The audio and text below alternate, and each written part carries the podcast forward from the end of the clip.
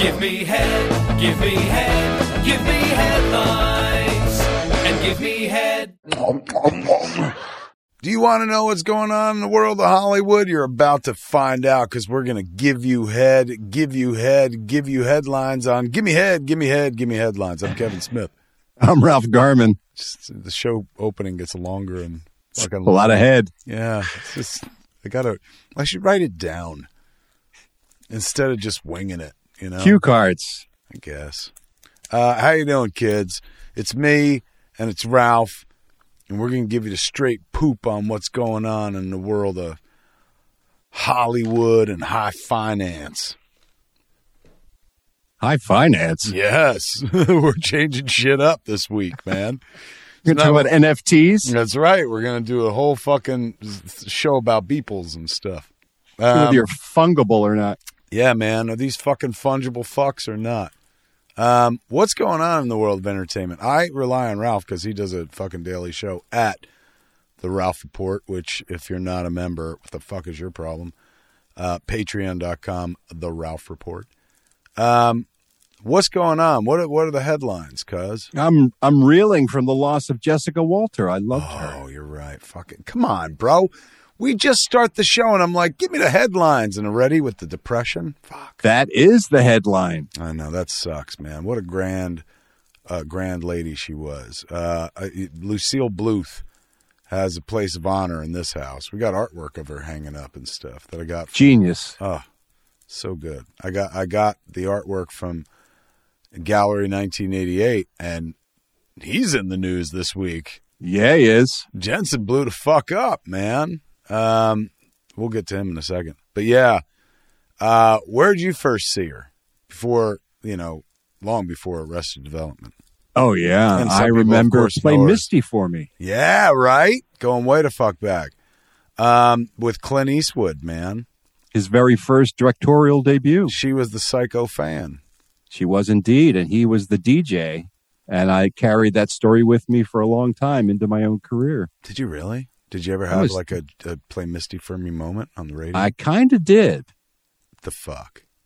I uh, I slept with a girl who was a listener, and it it it was fine, but it was always intended to sort of be a one-off, I thought. Right. And um and she didn't feel the same way, and then she uh, wrote a letter to management at the radio station saying that I uh, dosed her drink and that I uh, forced myself on her. Are you, when this did was, this happen? This was all pre-Me Too. This was uh, back in the day. Made up a story wholesale just to try to get me in trouble. When was this? Years ago when I was on the radio. But I mean, like, did I know you? No, I think it might have been pre-you. Wow, man, fucking, I didn't know. Over a decade ago. Um, well, how did it resolve itself? Luckily for me, she had a shred of decency and felt bad about it and recanted the story and uh, and told everyone that she was just upset. And so she, that's why she uh, made up that story. But it, it was it was weird. It was terrifying. Um, she she it, she got a little uh, uh, agitated with me. Did it teach you not to go fishing off the f- fucking broadcaster's pier? It told me to be more careful. I know that much. Mm. Do a little bit more research. So you didn't give up um, fishing for sharks. You just started putting on metal gloves. That's right. I got a cage. Look at you. Man goes into cage. Cage, cage goes, goes in the, the water. Into the sharks woman. in the water. Sharks in the woman. You're a shark. Um, wow, look at you, man. Fucking having your own Play Misty for Me moment. What other Jessica Walter movies have you lived, Ralph? Uh, that's it. Not, how about, you know, I, I worked with her husband, Ron, Ron Leibman? Leibman. Really? Yeah. My very first job in an A B C after school special. He was the star of it, and I was the uh, one of the co-stars. And they were married, of course. They uh, were. For, for many, many. He passed away a few years ago, right? Yeah. Um, the two of them, I, you know, became overly familiar with, um, in the early days of cable T V when I would watch repeatedly Up the Academy. Oh, of course. In which Ron Liebman, Ron Liebman was a character, and Jessica Walters, like, was in it as well. And of course it has the, the, like him trying to down low fucking solicitor where he's just like, tickle your ass with a feather. And she's like, what did you say? And he's like, particularly nice weather. Um, Mad nice. Magazine's Up the Academy. They took their name off it at one point, though. I know. Which yeah. was crazy. Like, what were they running from? They were the bastion of quality. Like, they wanted it to be their Animal House, but it right. wasn't going to be. But rather than, like, you know, be like, well, it's still a fine movie. They're like, cut and run. Get our fucking... Even though the Alfred E. Newman statue is still in there. Yeah. Um. Well, what? Well, how did she pass away? Do we know? Um.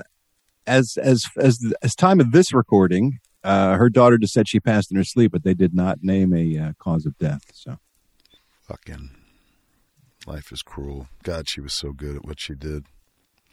And what an inspiration too that she had, perhaps her most success late in life in her career between uh, Arrested Development, and then also she was brilliant on Archer, Archer as well. I don't know if you yeah. ever watched that animated show. But, she plays uh, mom, right? Yeah, and she's brilliant in that. And so uh, late in life, she really got all the success, which is inspiring. Um, she was, uh, Lucille Bluth is an amazing fucking character, and she played it to the hilt and stuff. But, um, I mean, not to bring the room down, it's already down, but remember, like, in one of the last rounds of Arrested Development, like, she was crying during the press tour. Yeah. Because they were, like, gaslighting her, going like, no, no, that's not what happened, or whatever. Yeah. Um. Boy, I, I just pissed in the pool with that one, didn't I? People were like, we're already feeling bad enough. You got to bring up the fact that fucking they made the poor woman cry. Well, we're going to feel worse. Why? With my next story. Which is? The loss of your friend, George Segal. Yes. George Segal. The Segal. Another massive talent. The Segal had landed, and now he's taken off for the great mm. banjo concert in the sky. George Segal was such a class act, man. Like, uh, it, look, I, who knows if between the time I saw him in Roller Coaster as a child, the Sense-Around movie, and the time that I met him in real life while directing on The Goldbergs, perhaps he was like, you know, some serial killer, you know, fucking human skinner, fucking puppy eater or something. But the man I met was so merry, Ralph. Such a merry man. So, and, and, you know, directing on that show, like, does not require, um, uh, you know, uh, Martin Scorsese, for heaven's sakes. They got such an amazing fucking cast and crew that by the time I walked onto that set, like, you know, I was just there to say action and cut. And it was so arbitrary. Anybody on the cast and crew could have done that. They don't need a director is what I'm saying. They need a showrunner. They need a writer, because that's where they get all the great stuff from every week. But directors just fucking come and go. So I'm not saying I didn't try, you know, but it's just kind of like you throttle down when you're working on something that has a very specific look that you have to imitate and stuff like that. You know, it's not like, how am I going to shoot this? It's like, oh, mm-hmm. you're going to shoot it the way the Goldbergs shoot it and stuff. So that's a long way of saying you, you got some time on the set. And I like to keep things cordial and happy and fun. And, you know, we're making a sitcom, so fucking, like, we better all be enjoying it and shit, even if it is easy, criminally fucking easy and stuff. So when he would come on set, I would play with George all the time and just be like, here he comes, the Segal has landed, everybody, fucking. And he would, he just, he would crack the fuck up. But, like, it was me, like, after takes, you know, we do a rehearsal. First time we ever rehearsed with him and stuff. Introduced myself, said hi and whatnot. He's a lovely dude.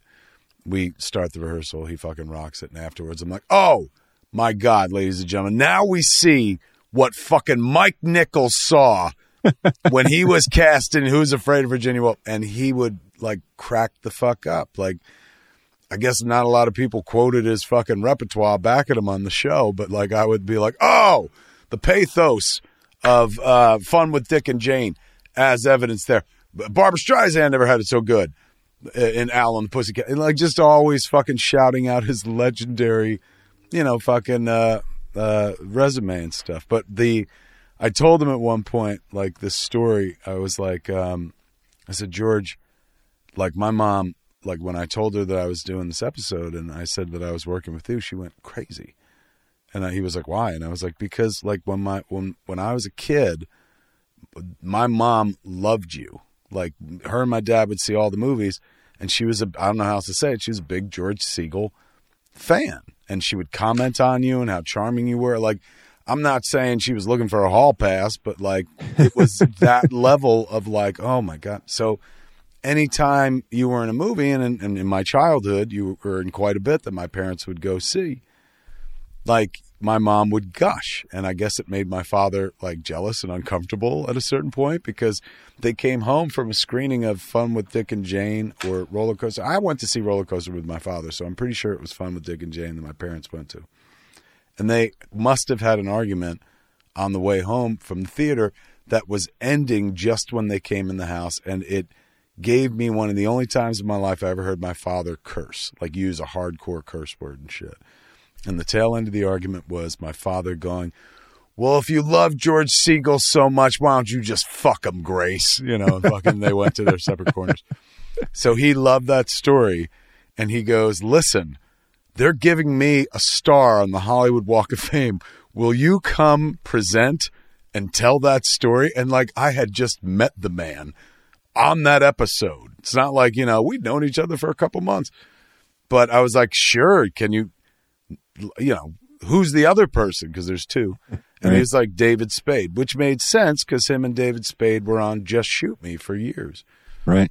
But, you know, I was just like, isn't there anybody else? And he was like, Kevin, most of the people that could and would speak for me are dead now. And I was like, I'm I'm right there for you, George. I'm I'm there. And it was absolutely fucking lovely. So, you know, the ceremonies as they do it, they put you right on Hollywood Boulevard and stuff, and the traffic's going, and they put up, I mean, this is before COVID, they put up little stanchions and places for people to sit and whatnot. But you're talking right there on Hollywood Boulevard. And, um, you know, he had his wife there, Sonia, who he had, like, was his high school sweetheart. He had lost touch with, and then had a career, and then met up with at a certain point again later in life, and was like, oh, my God. And they got married and shit. So she's there. And I tell this story, you know, because I was just like, my mom, you know, after that, I told my mom, like, we're, I'm working on The Goldbergs this week, and, you know, George Segal's in it. And my mom was like, how does he look? Is is he still sexy? And, you know, and so A B C was like, oh, my God, please let us fly your mother out for a taping of The Goldbergs. And I was like, oh, wow. Wouldn't that be awkward? I mean, my mom's widowed, but he's still married and shit like that. And then I had a heart attack shortly thereafter, so, you know, everything got scuttled. You had to fuck everything up. I did with my poor health. Um, but what a lovely fucking dude, man. Like, you know, one of the rare cases of meeting somebody that you, you know, you, whose work you'd seen or always admired, and then suddenly, bam, he is a, like a good dude. Um, yeah. I, he was, he was just so easy to make laugh. I put up a clip on Twitter and on my Instagram of him at rehearsal. And Troy Gentile, like, just cracking him up just because of his delivery. Like, Troy was like, this is the worst thing that's ever happened to me. And George just loved the delivery and would start fucking cracking up, man. He was a good dude. I remember saying to him at one point, like, we did a take, and we fucking, like, before I yelled cut, I would just be like, and now, ladies and gentlemen, we know where Denzel Washington got it from in Carbon Copy. Give it up for fucking George Segal. And he would just... the smile would fucking break his face in two, and he would just, like, do that silent laugh. It, it was so, so nice to, like, give, like, uh, something back to a dude who had given a lot to, to me, as, you know, in some movies I saw, but particularly much more to my mother, apparently. Yes, apparently. Fucking masturbatory fodder. So uh, to be able to make him fucking giggle and laugh and shit like that was a real joy. Um, and he died in the middle of a, a bypass, if I remember. Complications I, from the surgery, yeah. Oh, man. Um, huge life, though. eighty-seven years. I wish it could have yeah. kept going, man. Great. Massive dude. Talent. Huge yeah. loss for uh, the Goldbergs as well. He was their secret oh, I can weapon. Imagine. Pops was a secret weapon. And, and, you know, talk about fucking a pro. Like, you didn't need to do a bunch of takes with George. Like, even though he was an older man and stuff like that, he was... you know, his memorization skills were still... that's one of the first thing that, that goes on an actor. Yeah. Your ability to memorize dialogue, and his was still top-notch. But mm. what a great guy. It was a big loss um, for the whole world uh, this week. particularly for his family. Our heart goes out. Our hearts go out to his family, of course. For sure. But it's so nice that my life intersected with his for, you know, that brief moment. Otherwise, I'd just be like reading news like everybody else and be like, oh, man, fucking dude from Roller Coaster. Dude, uh, fucking the baby's dad and fucking Look Who's Talking. Fucking. You ever see The Hot Rock? Yeah, of course. I love that film. Uh, him and Redford. Him and Redford, who he was, he spoke very fondly of. Um, not just like in interviews, which I read, but also at one point on set, he was talking about when Bobby, well, you see, when Bobby was doing this, that's my George Segal. And I was like, who's Bobby? And he was like, Redford. And I was like, oh, I said, look at you showing off. Whip out any more fifty cent fucking names at us, George. He was so fucking delightful. Um, hearing that he passed made me regret uh, that I had not gotten back to the world of the Goldbergs. To, I was supposed to direct the Goldbergs the day after I had my heart attack three years ago. Wow. Yeah, I was doing like the Showtime special that night, and the next morning was the first of six, seven days on the Goldbergs. And mm. so for years I told Adam Goldberg, I was like, you nearly fucking killed me. I'm not coming back to your show. Um, yes, uh, rest in peace. And uh, as we uh, as we say, uh, what what do we say? They will be missed. They will be missed. Hey, what do you think about uh, Pierce Brosnan as Doctor Fate? I'm sorry. You okay? I'm sorry. You all right? What happened there? Are you... Pierce Brosnan. Is one of us having a stroke? What? Where did this news come from? James Bond's Pierce Brosnan yes. is going to be playing Doctor Fate, a k a. Kent Nelson in Black Adam. You know, I'll be he's, honest with you. It just made me a little more interested in that fucking movie. I think he's, he's rounding out the uh, Justice Society. I think he's a good cast, man. I do, too. I think it's a great grab. Um, yeah, lucky for them. And Kent Nelson's a cool character, and he puts on the helmet of Naboo and becomes fucking Doctor Fate. So yeah, that's sort of the Sorcerer Supreme of the D C world. Yeah. I'm down with that, man. He's got a fucking, he's got that headpiece, which is amazing. That'll look great yeah. in the movie. Um, I'm, I didn't know that. I'm down like a clown with that news. Fuck. Yeah. Yeah. More, I'm, more Doctor Fate and everything. Number one. Number two, that's a good casting call right there. I agree. Fuck, man. That's hot news. You got any more? Um, Helen Mirren has What's... signed on to be the big bad in Shazam two. Who's the big bad? Mister Mind? She... She, no, she is. Uh, I think she's working with Mister Mind. I mean, they don't, they're keeping the the plot under tight wraps. But she plays the daughter of Atlas, so apparently the uh, the gods are involved in this in some way. But uh, please tell me her character's name is Ayn Rand. That'd be amazing. No, I don't believe so. Um, that Shazam is a darling movie. Yeah, it really is. I really enjoyed it. Yeah, it's, it's so well done. So, um, and not just because it takes place in Philadelphia, Pennsylvania. Yeah, that was your hook into it. That was the thing that made me despise it. But uh, how dare you? Just charm, just charm city. Such a charming little movie and stuff. Adam yes. Brody with a spoilers cameo at the end. Yep. I hope he's coming back for fucking two. I think they all are. Good. The Marvel. I wish they had uh, got into production a little quicker. I think uh, the uh, the kid who played Billy Batson now is. Uh, I think he's out of college. Yeah. yeah. She's like, fucking, well, I'm on my second wife. And middle-aged Billy Batson.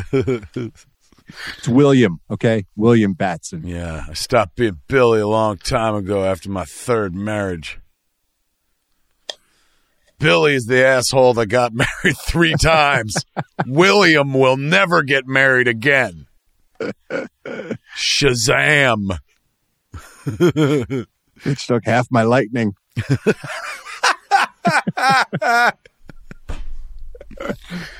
uh, there it is, kids. Fucking can't think of a higher note to go out on than that.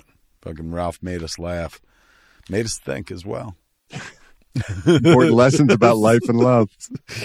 Did you have fun here? Did you get the headlines? If you did, it's only because uh, one of us is aware of the news. Apparently, yeah, one of us reads. Yeah, uh, give it up for the great Ralph Garman.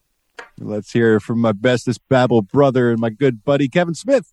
And that, ladies and gentlemen, is the news for this week. We gave you head. We gave you head. We gave you head. Lines. Give me head. Give me head. Give me headlines. Give me head.